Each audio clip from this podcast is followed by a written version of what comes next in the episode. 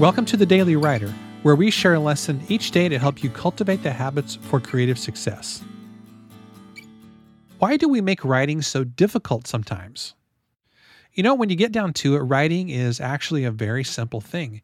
We take a pen and we write on paper or in a notebook, or we sit in front of a computer screen and type on a keyboard, or we dictate into a device that transcribes our language into words. So, Given all those things, writing shouldn't be difficult, right?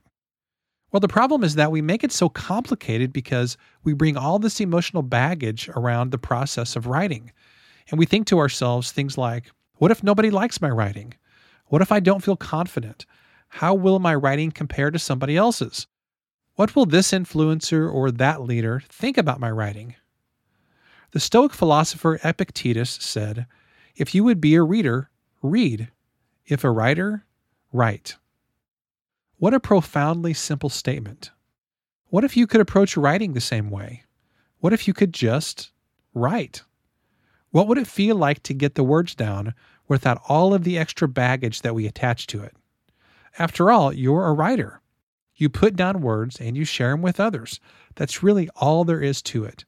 The rest of it is just details. Thanks so much for listening to today's episode. For more, you can visit us at dailywriterlife.com.